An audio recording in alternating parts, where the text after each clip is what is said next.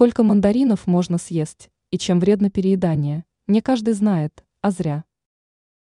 Взрослому человеку, не имеющему проблем со здоровьем, в сутки можно съесть более 4-5 мандаринов. В цитрусовых, включая мандарины, содержится салициловая кислота, вызывающая расширение капилляров, что может спровоцировать аллергическую реакцию. Попадая на слизистую желудка, кислота может ее раздражать, и поэтому не исключены высыпания, пишет раскачество. Если вы планируете в новогодние праздники налегать на мандарины, то опасайтесь мгновенной аллергической реакции.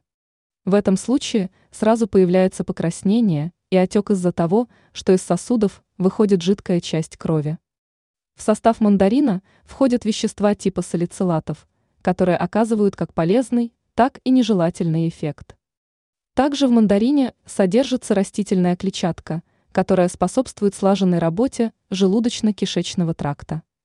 Ранее сообщалось о простом японском способе сделать кислые мандарины сладкими.